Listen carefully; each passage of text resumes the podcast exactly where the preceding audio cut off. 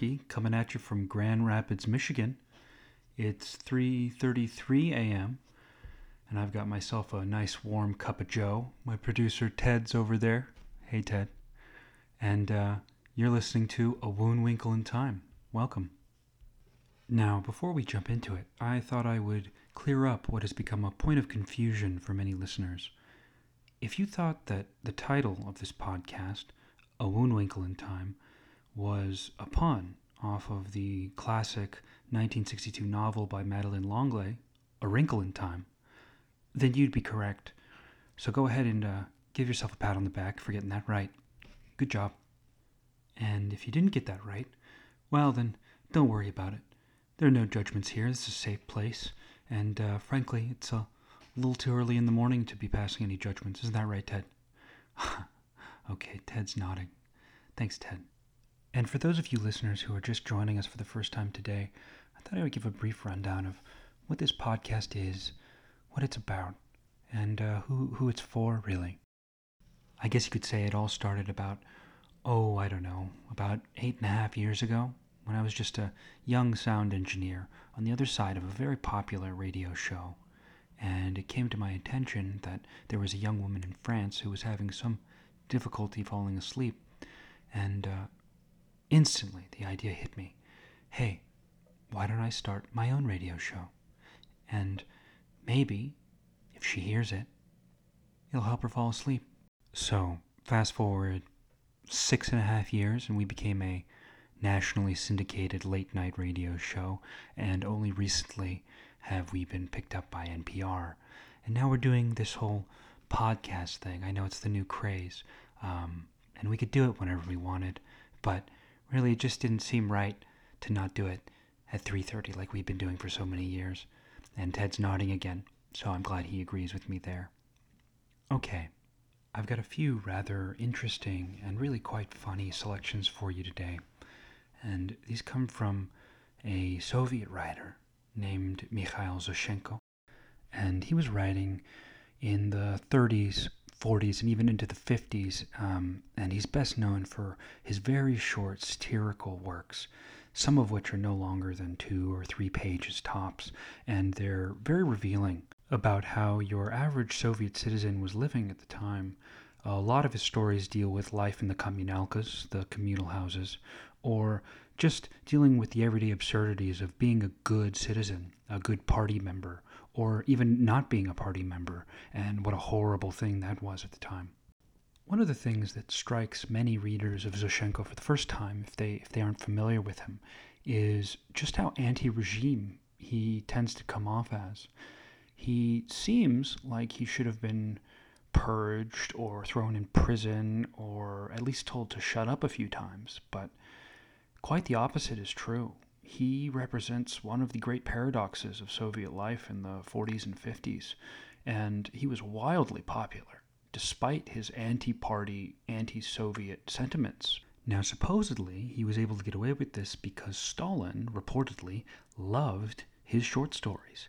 He would read them and laugh and laugh and laugh, and because of that, he basically gave Zoshchenko a pass and extended his arm of protection over him so that he can continue writing these hilarious little vignettes describing um, what Soviet life was like. Now, Zoshchenko is very interesting because he is not like your average Soviet writer at the time. There's no socialist realism going on here, and there's no callbacks to the great past of the golden age of Russian literature. And this was all very deliberate. He said many times that he wrote in simple sentences using very easy vocabulary so that the poor, the uneducated, that Soviet working class that was just really coming up and learning to read would be able to read his works and enjoy them and maybe laugh a bit at their own lives along with it. Now, what I'll be reading from today is from what I think is probably the only collection of Mikhail Zoshchenko's works in English. It's called Nervous People and Other Satires. And it's actually a, a pretty impressively thick little volume. It collects oh, something like 30 of his short stories and then a couple of his uh, longer stories. And it's really as good as you're going to get in English um, for Zoshchenko at this point, unless you can, can read the Russian. And I know in this show we usually like to read two medium length stories, but considering what Zoshchenko is famous for and to kind of give you a taste of his style, I thought I would read a, a couple more. They're, they're not going to be too long, but I hope you enjoy them. Now, the first story I've chosen for you today is called An Incident on the Volga. And of course, that's on the Volga River. To begin with, we'll tell you about a certain amusing little mishap. This mishap led to a group of vacationers receiving a moral jolt as a result of a certain misunderstanding. This is how it happened. The story is true. During the early years of the Revolution, when life had become more settled and wonderful steamships, with first class cabins and hot meals served to the passengers, had begun to sail up and down the Volga, a group of vacationing citizens, six office workers, of whom I was one, set out for holiday on the Volga. Everyone had advised us to take a cruise on the Volga. It was a wonderful place for a rest. Nature, the banks, the water, the food, and the cabins.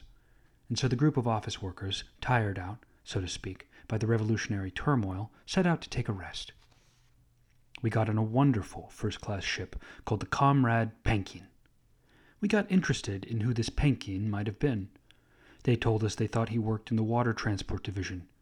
Actually, it was all the same to us, and of course we set sail on this unknown comrade. We came to Samara. Our group disembarked and went to look over the city. We're looking around. Suddenly we hear some kind of whistle. Someone says, Schedules aren't very exact nowadays. Our Penkin might just up and leave. Let's go back. And so, having more or less looked the city over, we went back. We came to the dock and saw that our ship wasn't there. It had left. Shouts and cries arose. One of us shouts, I left my papers and my pants on board.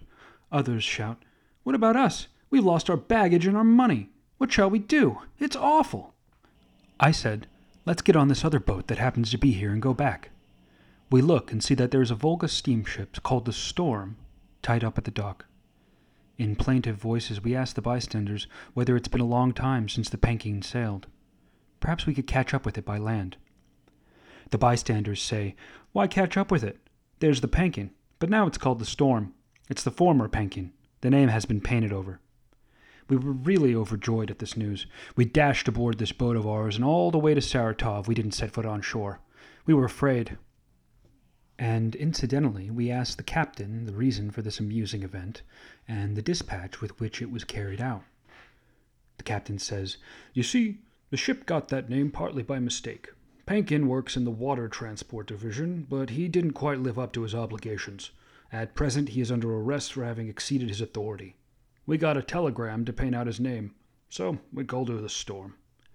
Then we said, Oh, so that's it, and laughed nonchalantly. We arrived at Saratov, and our group disembarked to see the city. We didn't hang around there for very long either. We went to a booth and bought some cigarettes. We looked over a couple of buildings. We go back, and again find our ship, the Storm, missing. And we see another ship there in its place. Of course, we weren't as scared as we had been in Samara. We figured there was still a chance. Maybe they painted over the name again. But nevertheless, some of us got very frightened. We run up closer and ask the bystanders, Where's the storm? The bystanders say, This is the storm right here, formerly the Penkin, and now, starting at Saratov, they're calling it the Korolenko. We say, How come they're so generous with their paint? The bystanders say, We don't know. Ask the bosun. The bosun says, We've had a hot time with these names. They named her Penkin by mistake. As for Storm, that was a name with little current significance. To some extent, it was lacking in principle. A storm is simply a phenomenon of nature. It conveys nothing to the mind or the heart. The captain got a dressing down for it. That's why they painted it over. We were overjoyed again, and said, Oh, so that's it, and boarded the ship Korolenko, and sailed off. But the boatswain said to us, Be sure you don't get scared in Astrakhan if you come back and find another name. But we said, No, that wouldn't be too likely, since Korolenko is a famous writer. In fact, we got to Astrakhan safely, and from there we traveled on dry land. We never knew the subsequent fate of the ship, but you can be sure that the name stayed the way it was, forever and ever. The more so since Korolenko was dead, whereas Penkin was alive. This was the basic shortcoming which led to his names being replaced. So it appears that being alive, so to speak, can even be a shortcoming in people. No, pardon me. It's really impossible to understand what the essence of the shortcoming is. On the other hand, sometimes it would seem more advantageous for us not to be alive. But on the other hand, so to speak, no, no, thank you very much. It's a doubtful sort of advantage. We'd rather not. But still, being alive, in that sense, seems to be a relative shortcoming. So, as you can see, it's pretty short, pretty fun, and the, the point of the story is pretty easy to grasp.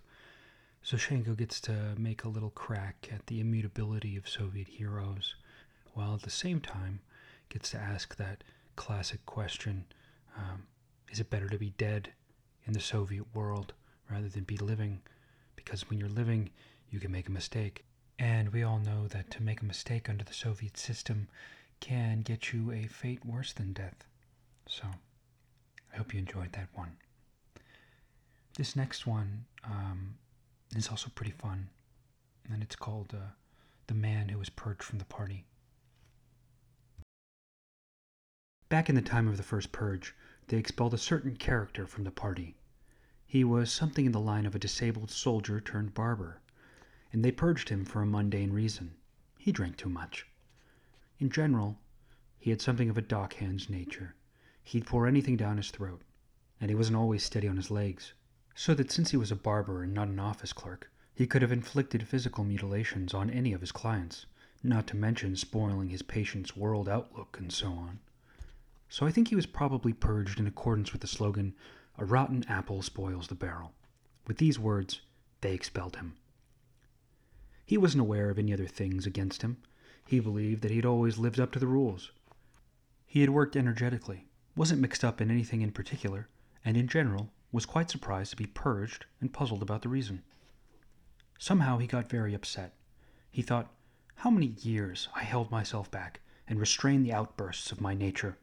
How many years, he thinks, I didn't allow myself anything in particular, behaved properly and didn't permit any excesses. And suddenly, go and shave yourself. And as for drinking, what's wrong with it? He didn't say anything to the purge committee, but thought, Oh, so that's how it is. So he went home, got good and drunk, royally stewed, you might say, gave his wife a little thrashing, broke the windows in the porter's lodge, and disappeared for a couple of days. Where he was mooching around, nobody knew, but he came back with his face all battered, his clothes torn, and no coat. And he said to the other tenants, I'm not a bit sorry I was purged, just the opposite. I'm glad I won't have to run into unnecessary discipline any more. How many years, he says, I controlled myself and ruined my disposition with all kinds of restrictions. This isn't allowed. That's not right. Don't hit your wife. But now that's all over with. Amen. My profession is good under any regime, so I can spit on all you put together. The tenants were amazed at what he said, but he thought he was doing the right thing, and he got plastered again and broke the new window they had just put in at the porter's lodge. And in the Tenants Cooperative Association, he tore all the slogans and health posters off the walls. He even hit the chairman with one poster, which said, Young pioneers don't drink or smoke. Let this guide the grown up folk. And really, in three days, he let himself go to such an extent that everyone in the house was amazed that such a thing could happen. Suddenly he found out somewhere, or someone told him, that even though they had purged him, he had now, supposedly, been reinstated. It's impossible to describe what happened. In a flash, he sobered up and got himself in shape. He got the tenants together and said, Things happen, my friends. I beg you to forget what you've seen these past few days. Strange as it seems, I think I have been reinstated. And he runs to the proper place and says, Some trick you played on me. First it's this way, and then about face. Anyone could get confused about how to behave. I didn't know, he says. And in the interim, I did a lot of things I shouldn't have. And now, if you get a couple of reports about me, it's not my fault. It's the circumstances. They tell him, Why are you getting upset, comrade? You haven't been reinstated. It's true. One of the comrades said about you, I don't think there's anything wrong with him. He just drinks a little, so you were wrong to purge him. But now we can have no more doubts with such a picture before us. He says, But I didn't know. They answer, That means you're not a pure blooded proletarian. Another one would have stayed pure as the driven snow under all circumstances, but you showed your swinish snout at once. Good day. So they didn't take him back. And now he sits quietly in his room and doesn't drink. He keeps thinking that they'll call him in very soon and say, We see you're living up to the rules. You are reinstated. But they don't call him in, since they know him well now. I've always loved this story, partly because it really illustrates so clearly the impossibility of living up to the Soviet ideal, but also because our main character, who doesn't start out as a very good man by all accounts, ends up becoming a good man, or at least he stops drinking and starts being a much better Soviet citizen. Of course, at that point, they don't want him anymore. And the man will go on hoping beyond hope that someday the party will take him back when in reality, of course, Zoshchenko knows and, and we the readers know that he'll never be accepted back into the party. Okay, we're going to take a brief music break and then we'll hear a word from our sponsors.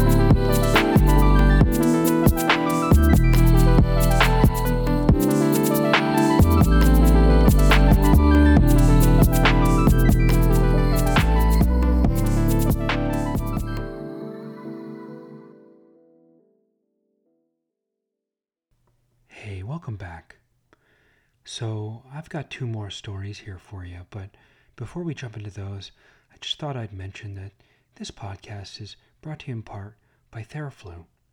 And uh, Theraflu is, uh, is a product that's really close to my heart because, you know, when you're in my kind of kind of line of work, sore throats are a big problem.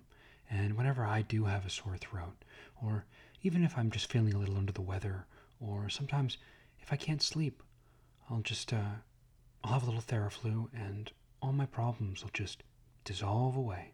So I hope you'll try Theraflu sometime in the near future. They're, they're a friend of the podcast, and I hope soon they'll uh, become a friend of you. Okay, this next story is the titular story of the volume, and it is called Nervous People. Not long ago, a fight took place in our communal apartment. Not just a fight, but an out and out battle on the corner of Glazova and Borova. Of course, they put their hearts into the fight. The veteran Gavrilich almost had his last remaining shank hacked off. The main reason is folks are very nervous. They get upset over mere trifles. They get all hot and bothered, and because of that they fight crudely, as if they were in a fog. As for that, of course, they say that after a civil war, people's nerves always get shaken up. Maybe so, but from that theory, the veteran Gavrilich's noggin won't heal up any faster. For example, a certain tenant, Maria Vasilievna Shiptsova, comes into the kitchen at nine in the evening and lights her Primus stove. She always lights her Primus about that time, you know. She drinks tea and applies hot compresses. So she comes into the kitchen. She sets her Primus stove in front of her and lights it. But, damn it all, it doesn't light. She thinks, why shouldn't it light, the devil? It might have got clogged with soot, damn it. She takes a wire brush in her left hand and is about to clean it when another lady tenant, Darya Petrovna Kobalina, whose brush it is, looks to see what she took and remarks, By the way, dear Marya Vasilievna, you can put the brush back where it came from. Shiptsova, of course, flares up at these words and answers, Please, she says, Darya Petrovna, go and choke to death on your brush. It disgusts me even to touch your brush, let alone pick it up. Now, of course, Darya Petrovna Kobalina flared up at these words. They began a real conversation. They made a lot of noise, racket, and clatter. A husband, Ivan Stepanich Kobalin, whose brush it was, appears at the noise. A big, healthy kind of man, even a bit paunchy, but, in his own way, nervous. So this Ivan Stepanich appears and says, I, I now work exactly like an elephant for 32 rubles and a few kopecks in the cooperative store. I smile at the customers, weigh out the bologna for them, and out of that, out of my hard earned pittance, I buy myself wire brushes. And I don't care for, that is, I won't permit any extraneous personnel to make use of these brushes. And here a noisy discussion arose once more over the brush. All the tenants, of course, shoved their way into the kitchen. They bustle about. The retired soldier Gavrilich shows up too. What's all this noise? he says. And no fight? Immediately after these words, a fight was certified. It began.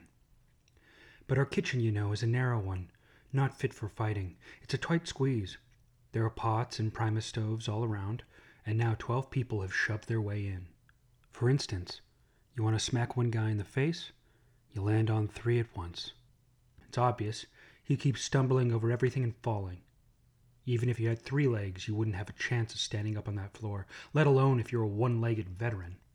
But the retired soldier, old scrapper that he was, shoved his way into the thick of things anyhow. Ivan Stepanich, whose brush it was, shouts at him, Keep out of this trouble, Gavrilich! Watch out or they'll tear off your remaining leg. Gavrilich says, So I'll lose my leg. But I just can't, says he. I just can't go away this minute. They've just smashed my fighter's pride till it bled. And really, just at that moment, someone gave him one across the mug. Even then, he doesn't go away. He jumps on him. And at the same time, someone hits the veteran over the dome with a pot. The retired soldier falls. Bam! On the floor and lies there, all by his lonesome. At this point, some parasite rushed out for the militia. A cop appears. He shouts, Get your coffins ready, you devils! I'm going to shoot right away! Only after these fateful words did the people come to themselves a bit. They dashed to their rooms. There's a pretty kettle of fish for you, they thought. Why did we, esteemed citizens, get into such a scrap? The people dashed to their rooms, and only the retired soldier Gavrilich did not dash. He's lying on the floor, you know, all by his lonesome, and blood is dripping from his skull. The trial took place two weeks after this event, and the people's judge turned out to be a nervous kind of man, too. He gave us another walloping. Why, indeed, did such esteemed citizens get into such a scrap, and over something as trivial as a, a little hairbrush? Well, I think the answer is pretty clear there. Something about living cramped inside a communal apartment with at least 12 other people 12 other adults at least, not to mention all the screaming kids, I'm sure. Okay, we got one more for you, and then we're going to have to call it a night.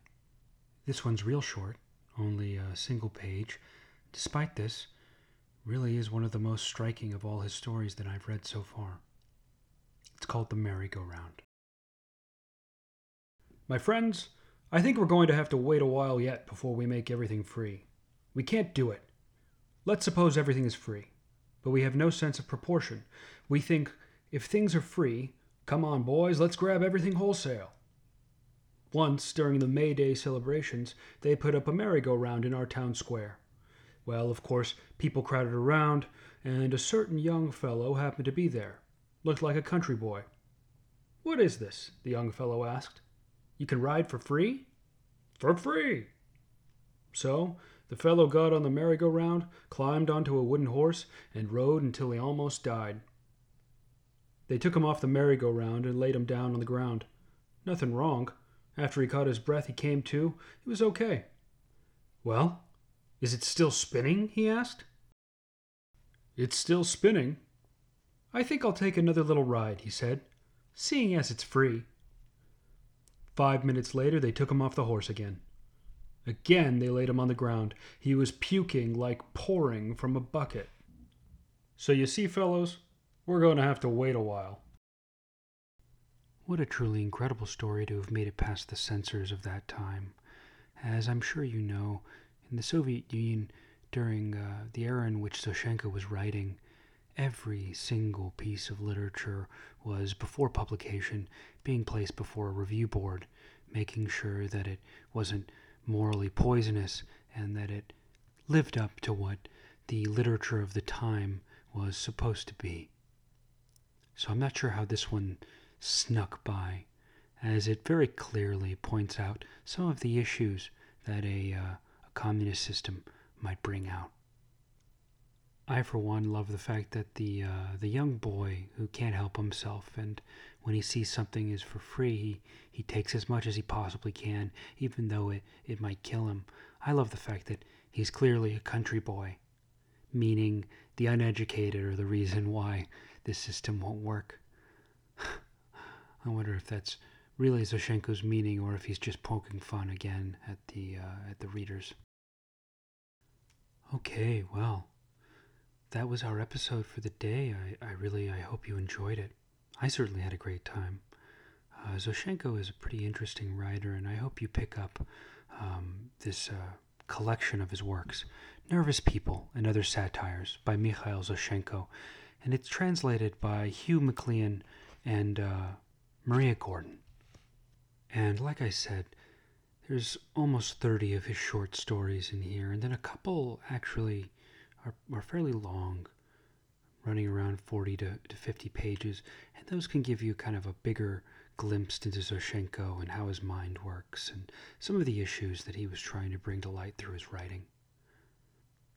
Okay, well, it looks like it's coming up on about 4 a.m. here, and uh, I know I'm starting to feel a little sleepy despite the cup of joe. I don't know about you, Ted. How are you feeling? Yeah, he's he's looking tired too. okay, well, think we're gonna let you go. We're gonna sign off here. I don't know about you, but I'm gonna go home. I'm gonna tear myself open a nice pack of Theraflu, make some tea. I'm gonna curl up in my bed and catch a little shut eye. So we'll see you next week, same place, same time. This has been Delwar Malarkey with a Woonwinkle in Time. And as always, sweet dreams, everybody.